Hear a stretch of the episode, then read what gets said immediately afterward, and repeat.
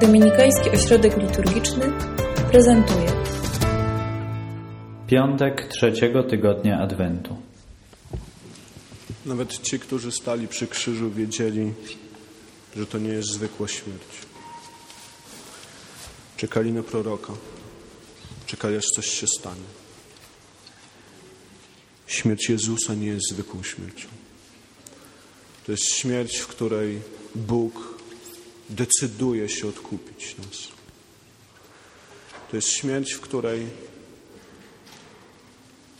Pan bierze na siebie wszystko.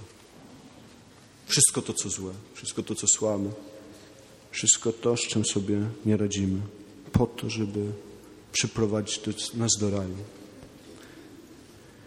To jest śmierć, która nie kończy się śmiercią. To jest śmierć, która oczekuje zmartwychwstania. To jest śmierć, która bierze na siebie wszystko.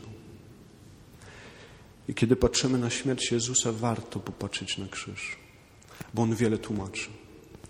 Krzyż Jezusa, konający Jezus wiszący na krzyżu z rozłożonymi rękami. Bóg rozkłada ręce, mówi: Przyjdź do mnie. Bóg rozkłada ręce na krzyżu po to, żeby powiedzieć do ciebie: Chodź, jestem tutaj, żebyś do mnie mógł przyjść.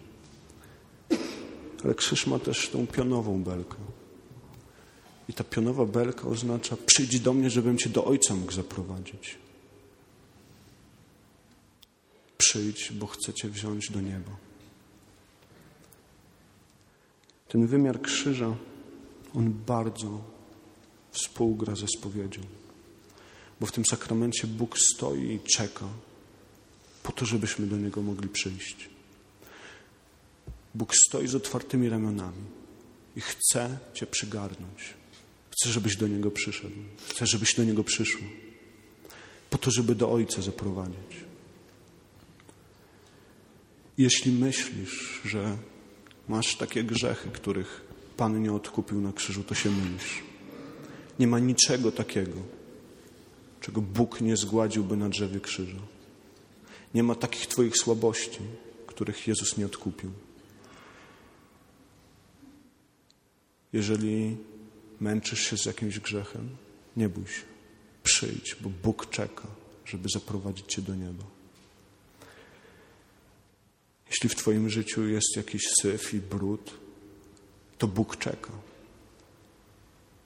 Bóg zdecydował się oddać życie Jezusa za to wszystko, z czym sobie nie radzisz. Za wszystko. Od początku do końca. Za każdy ból, za każde cierpienie, za każdy grzech, za każdą słabość. Bóg kona na krzyżu.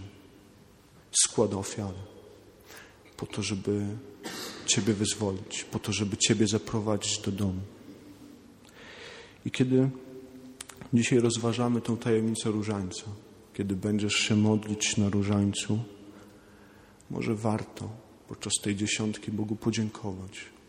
Podziękować za tą ofiarę, bo przecież nie musiał jej składać. Podziękować za tą niesamowitą miłość, którą Bóg w krzyżu nas obdarza, bo przecież czy może być większy wyraz miłości niż oddanie za mnie życia samego Boga?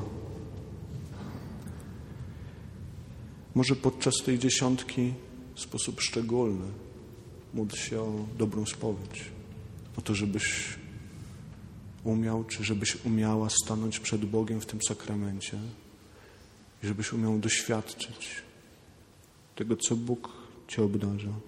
Może szczególnie pomóc się za tych, którzy nie mają tej odwagi, którzy są wikłani w jakieś grzechy, z którymi sobie nie radzą i w których boją się przyjść do Jezusa. Proś za tych wszystkich, którzy są daleko, którzy nie umieją przystąpić do sakramentu.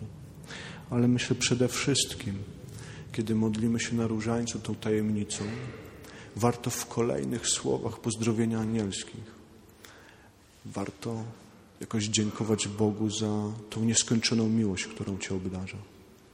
Bo Bóg, oddając swoje na, życie na krzyżu, mówi kocham. Mówi kocham, przyjdź do mnie. Podziękuj Mu za to. Podziękuj Mu za tą miłość, bo to dla Ciebie uczynił.